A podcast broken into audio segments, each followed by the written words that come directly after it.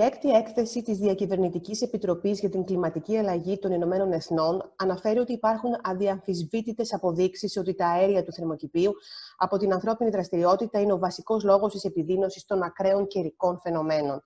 Τους τελευταίους μήνες, κυρίες και κύριοι, είδατε ότι καταγράφηκαν καταστροφικές πλημμύρες στη Δυτική Ευρώπη και την Κίνα, ακραία κύματα καύσωνα στη Βορειοδυτική Αμερική και δασικές πυρκαγιές στη Ρωσία, την Ελλάδα, την Τουρκία, την Ιταλία, την Ισπανία, την Αλγερία, τις Ηνωμένες Πολιτείες κοντά μας για να μας βοηθήσει να κατανοήσουμε πραγματικά τι γίνεται στον πλανήτη μας. Έχουμε την κυρία Εμμανουέλα Δούση, καθηγήτρια στο Καποδριστριακό Πανεπιστήμιο Αθηνών, διευθύντρια του Εργαστηρίου Ευρωπαϊκής Ενοποίησης και Πολιτικής, κάτοχο της έδρας UNESCO στην κλιματική διπλωματία και ειδική σύμβουλο του ΕΛΙΑΜΕΠ.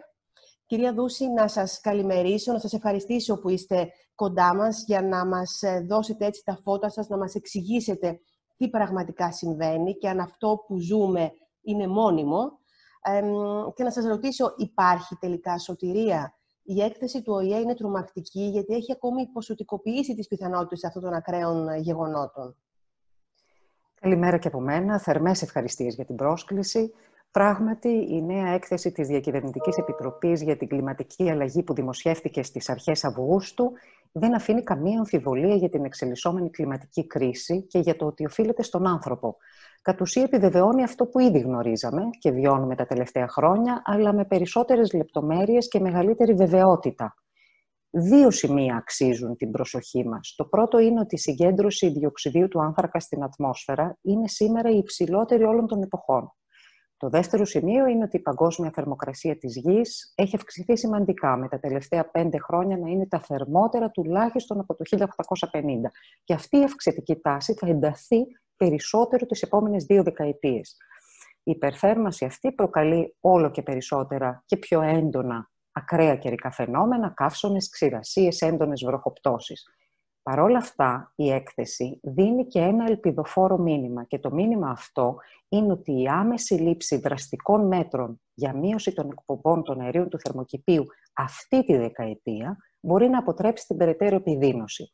Δηλαδή, η συγκράτηση της υπερθέρμανσης στον 1,5 βαθμό Κελσίου, που είναι και ο στόχος της Συμφωνίας των Παρισίων για την κλιματική αλλαγή, είναι ακόμα εφικτή από πλευράς φυσικής επιστήμης, αλλά μόνο με γρήγορες περικοπές των εκπομπών, με τελικό στόχο το μηδενισμό τους. Η έκθεση προειδοποιεί ωστόσο ότι θα πρέπει να προετοιμαστούμε, να θωρακιστούμε καλύτερα για να αντιμετωπίσουμε την απορρίθμιση που έχει ήδη συμβεί στο κλίμα. Δηλαδή, οι καύσονες, οι ξηρασίες και τα έντονα καιρικά φαινόμενα θα εξακολουθήσουν να συμβαίνουν, ακόμα και αν η θερμοκρασία συγκρατηθεί στον 1,5 βαθμό, αλλά σε μικρότερη κλίμακα από ό,τι αν η θερμοκρασία αυξηθεί περισσότερο. Με άλλα λόγια, η νέα έκθεση της Διακυβερνητικής Επιτροπής για την Κλιματική Αλλαγή είναι μια αυστηρή, θα λέγαμε, προειδοποίηση για τους κινδύνους της ανεπαρκούς προετοιμασίας. Κυρία Δούση, είδαμε και το απέδειξαν αυτό και οι πλημμύρες στη βορειοδυτική Ευρώπη, ότι ακόμη και οι πάρα πολύ ανεπτυγμένες χώρες, είδαμε τι συνέβη στην, στη Γερμανία. Είναι μια σαφέστατα πολύ ανεπτυγμένη χώρα, είναι μια χώρα πολύ καλά οργανωμένη. Όμως ούτε εκεί βλέπουμε να υπάρχει ασφάλεια από τις σοβαρές επιπτώσεις των ακραίων καιρικών ε, φαινομένων. Ε, μας είπατε ότι μας κρούει τον κόδωνα του κινδύνου η έκθεση των Ηνωμένων Εθνών και λέει ότι ε, ε, πρέπει να σταματήσουμε τώρα. Υπάρχει τρόπος να σταματήσουμε αυτά τα φαινόμενα. Θέλω να πω ότι αυτά τα μέτρα στην επόμενη δεκαετία που πρέπει να πάρουμε είναι εφικτό να τα πάρουν οι κυβερνήσεις. Είναι μεγάλο το οικονομικό κόστος για να πάρουν αυτές τις αποφάσεις.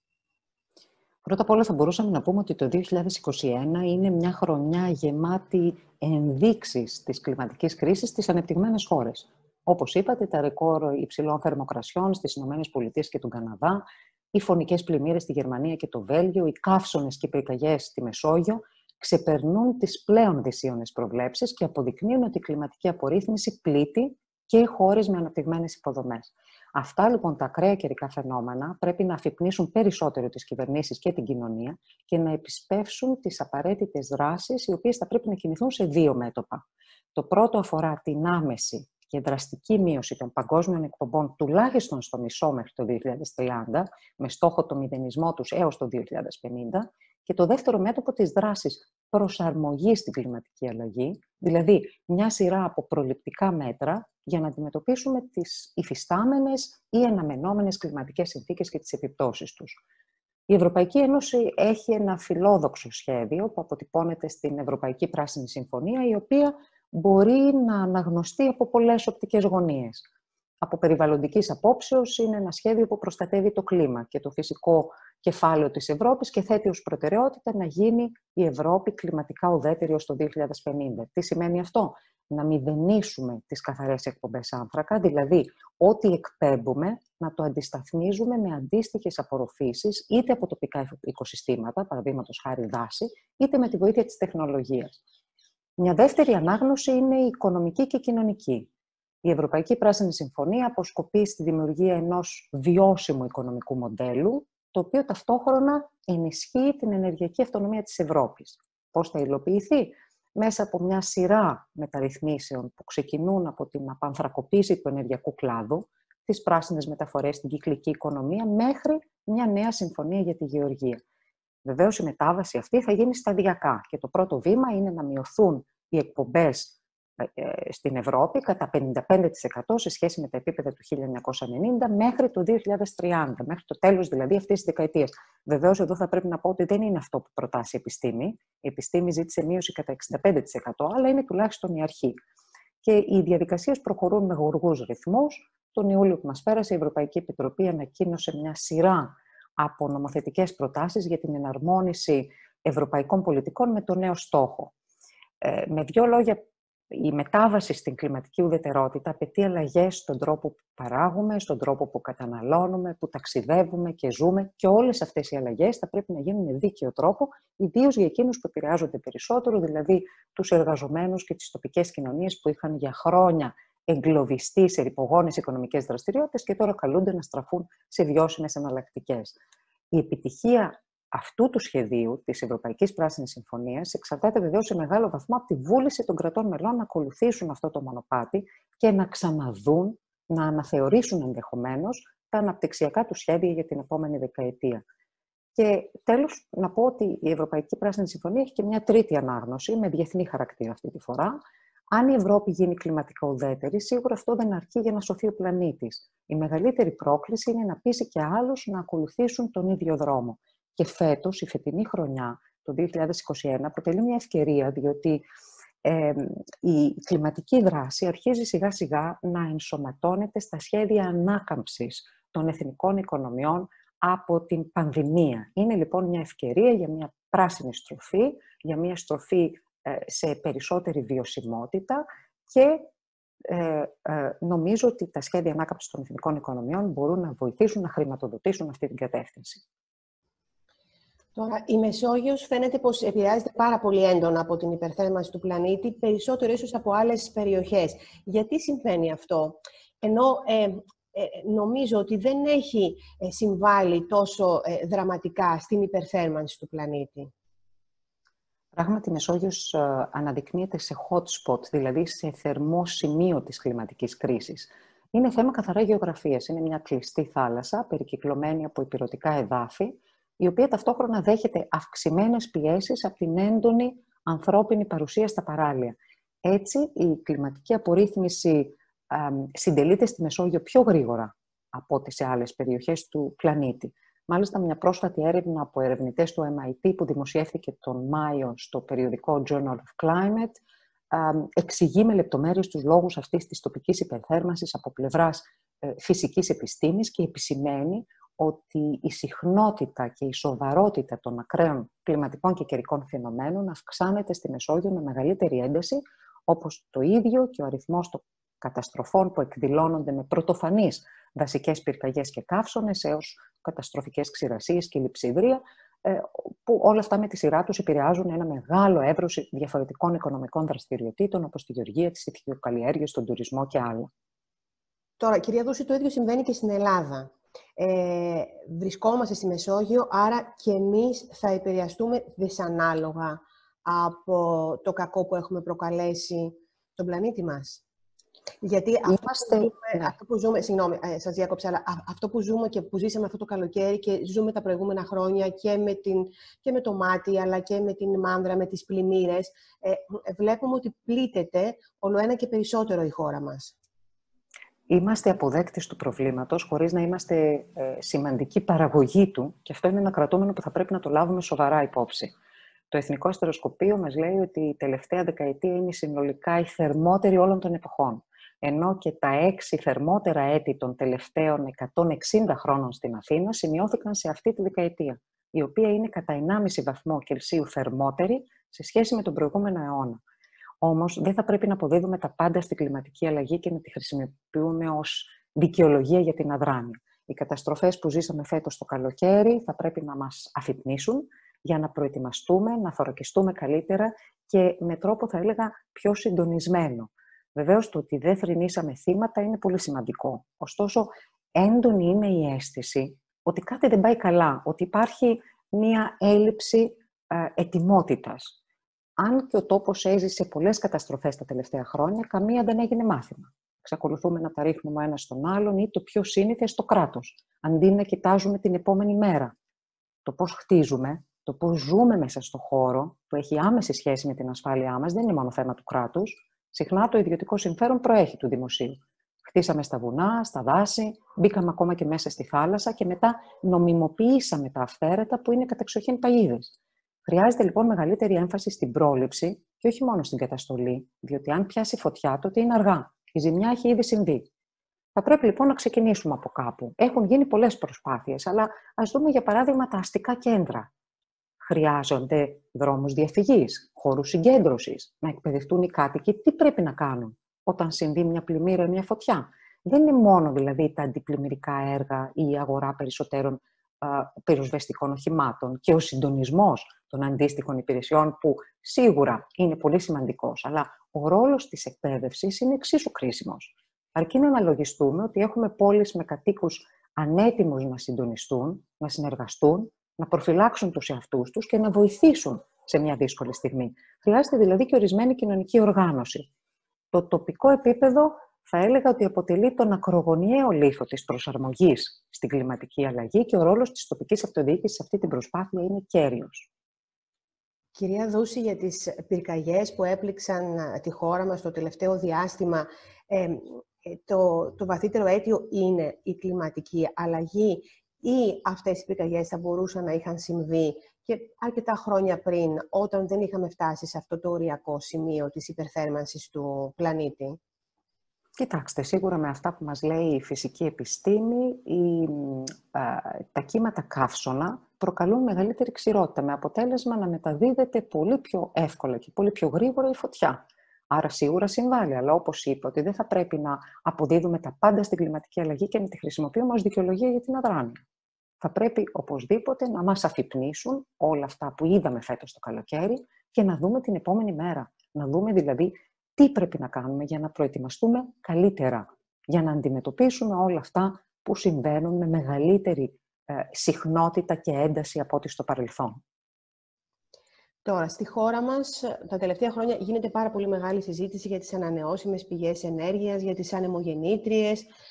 Ποια είναι η αλήθεια ουσιαστικά για αυτές τις ανανεώσιμες πηγές ενέργειας, δηλαδή μπορούν σταδιακά να μας δώσουν αυτά, αυτά που χρειαζόμαστε και έτσι να αφήσουμε τις, ε, τις πηγές που τελικά μολύνουν την ατμόσφαιρα. Υπάρχει άλλη λύση ή πρέπει να, να, να οδηγηθούμε προς αυτή τη λύση; Γιατί ε, και στην Ελλάδα αλλά και σε άλλες χώρες ε, γίνεται πολλή συζήτηση γι' αυτό. Η στροφή στις καθαρές μορφές ενέργειας αποτελεί πλέον μονόδρομο και οι ανανεώσιμες πηγές ενέργειας είναι το μέσο που έχουμε αυτή τη στιγμή στη διάθεσή μας για να εγκαταλείψουμε τα ορυκτά καύσιμα που προκαλούν τη ζημιά. Ευτυχώς η χώρα μας διαθέτει άφθονη ηλιοφάνεια και αέρα σε όλες, όλες τις εποχές του χρόνου, δηλαδή εναλλακτικές πηγές ενέργειας καθαρές και εγχώριες που μπορούν να αξιοποιηθούν. Βεβαίως η προώθηση αυτών των πηγών ενέργειας θα πρέπει να γίνει με περίσκεψη για το ποια πηγή ταιριάζει και πώς στο κάθε περιβάλλον και τοπίο, ανάλογα και με τις ανάγκες των τοπικών πληθυσμών. Ειδικότερα τώρα για το θέμα των ανεμογεννητριών, το θέμα αυτό έχει προκαλέσει πολύ μεγάλες αντιδράσεις τα τελευταία χρόνια. Ορισμένες οφείλονται σε άγνοια και παραπληροφόρηση, στο φόβο του αγνώστου. Άλλες όμως είναι όντως δικαιολογημένες. Ένα πολύ κρίσιμο ζήτημα αφορά την ορθή τους χωροθέτηση. Ορισμένες φορές τα σχέδια εγκατάστασης ανεμογεννητριών ξεπερνούν τις δυνατότητες που προσφέρει μια περιοχή.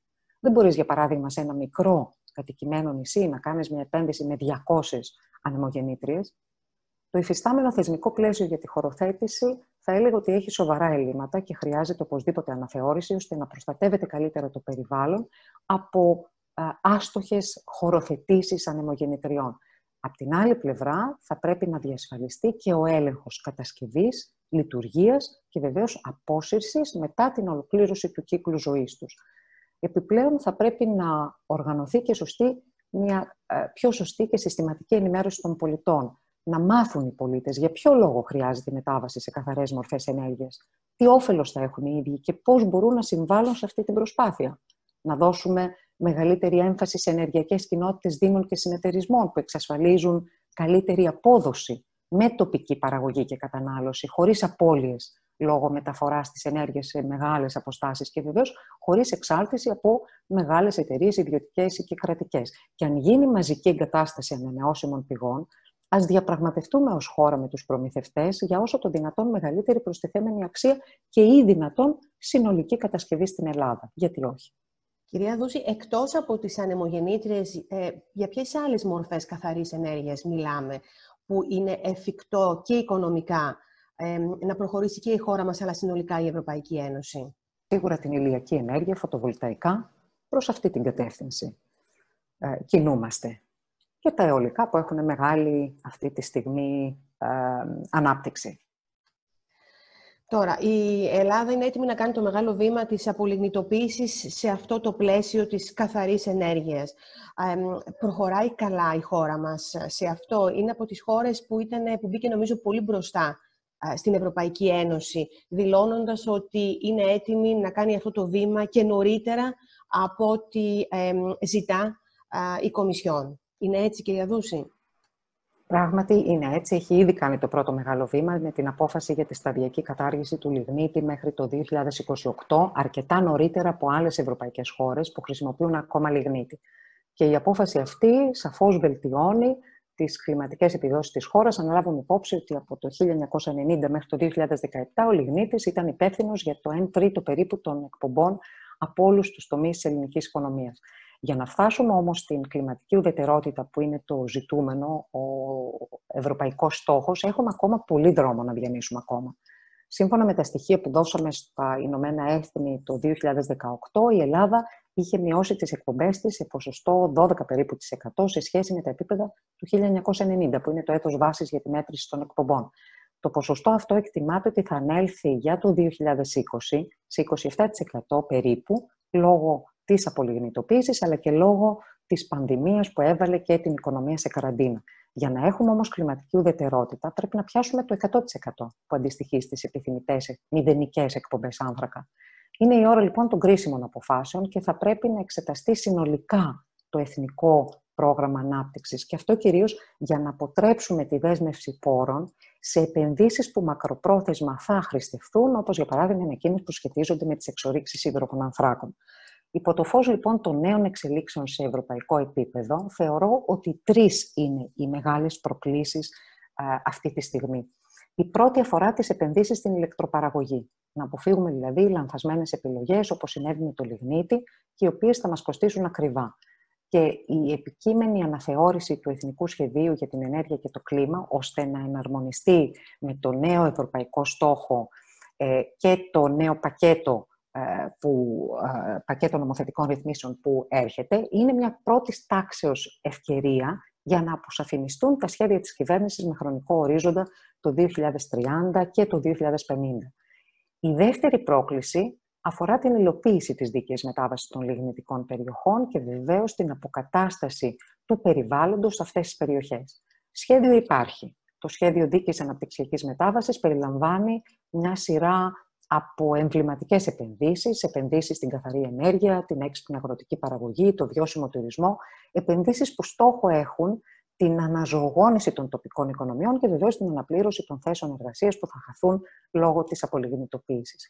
Πόροι επίσης υπάρχουν. Ο χρόνος όμως είναι πολύ σύντομος. Η δίκαιη μετάβαση πρέπει να πετύχει και αυτή τη φορά εμείς μπορούμε να δώσουμε το παράδειγμα σε άλλες χώρες. Η τρίτη πρόκληση συνδέεται με τη στήριξη της κοινωνίας αν δεν ενσωματώσουμε την κοινωνία, το εγχείρημα της μετάβασης στη κλιματική ουδετερότητα θα αποτύχει. και να ξεκινήσουμε χτίζοντας καλύτερες γέφυρες επικοινωνίας ανάμεσα στην επιστήμη, την πολιτική και την κοινωνία. Και εδώ μπορούμε να αντλήσουμε μαθήματα από την εμπειρία ε, της διαχείρισης ε, της πανδημίας. Τι μας δίδαξε ο κορονοϊός, ότι πρέπει να έχουμε συστηματική, στοχευμένη και επίσημη ενημέρωση από την πολιτεία, σε συνεργασία με την επιστήμη. Να βρεθεί λοιπόν μια κοινή γλώσσα επικοινωνίας, να ενημερωθούν οι πολίτες για τα διλήμματα που προκύπτουν σε αυτή την πορεία και ότι βεβαίως δεν υπάρχουν μαγικές λύσεις. Έχει αρχίσει, κυρία Δούση, αυτή η εκστρατεία ενημέρωσης των πολιτών, ειδικά στις περιοχές της Βόρειας Ελλάδας, όπως είναι η Κοζάνη, που είναι και οι περιοχές, που είναι και οι πολίτες που θα πληγούν περισσότερο, μια που η ζωή τους, ε, καλός ή κακός, είναι συνδεδεμένη με το λιγνίτη.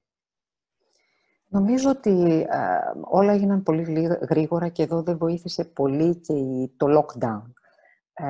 Μια δημοσκοπική έρευνα που πραγματοποιήσαμε με τη διανέωση σε συνεργασία με το Green Tank στους κατοίκους των λιγνητικών περιοχών, που είναι αυτοί οι οποίοι πρωτίστως θα ευεργετηθούν από μια επιτυχημένη μετάβαση ή θα υποστούν τις, με, τις συνέπειες των λαθασμένων επιλογών, έρευνα που κάναμε τον Οκτώβριο του 2020 και ενώσο βρισκόταν σε δημόσια διαβούλευση το σχέδιο δίκαιης αναπτυξιακής μετάβασης, ε, έδειξε ότι πρώτα απ' όλα ότι οι πολίτες δεν έχουν ακόμα κατανοήσει πλήρως ε, το οικονομικό και μία αναστρέψιμο αδιέξοδο στο οποίο είχε περιέλθει η ελληνική λιγνητική βιομηχανία και τη σύνδεση που υπάρχει ανάμεσα στα δυο.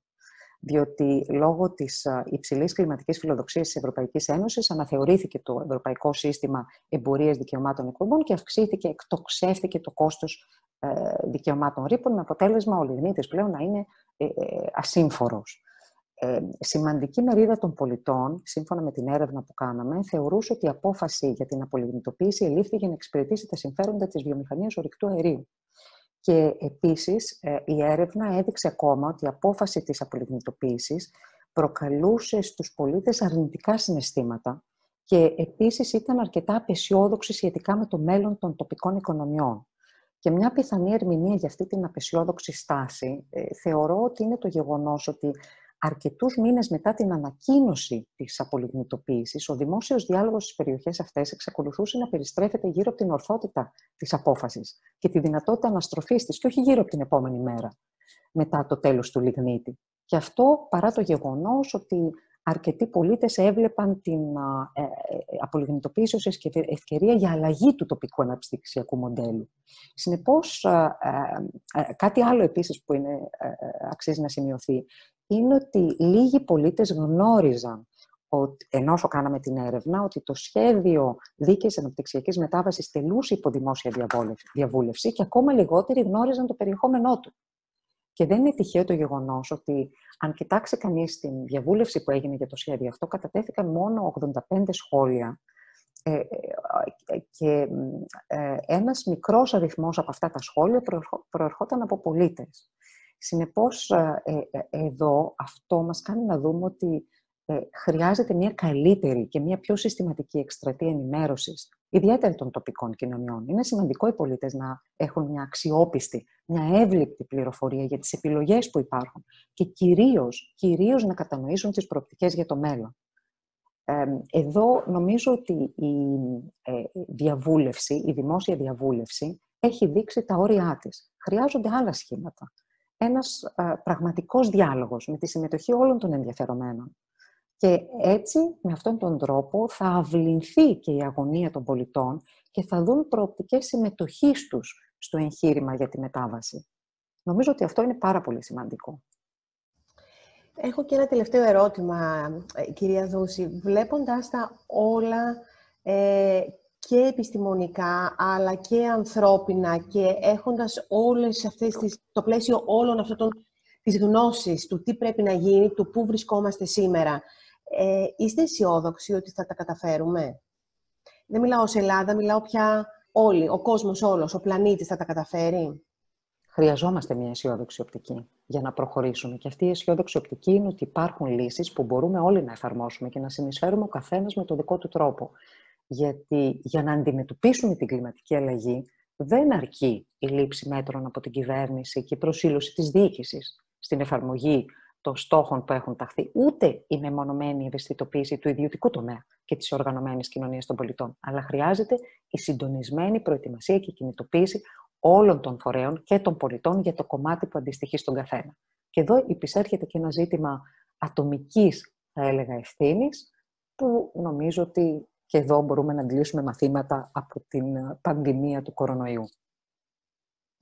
Σας ευχαριστώ πάρα πολύ για αυτή τη συζήτηση που είχαμε. Ευχαριστώ πολύ, κυρία Δούση. Και εγώ σας ευχαριστώ για τη φιλοξενία.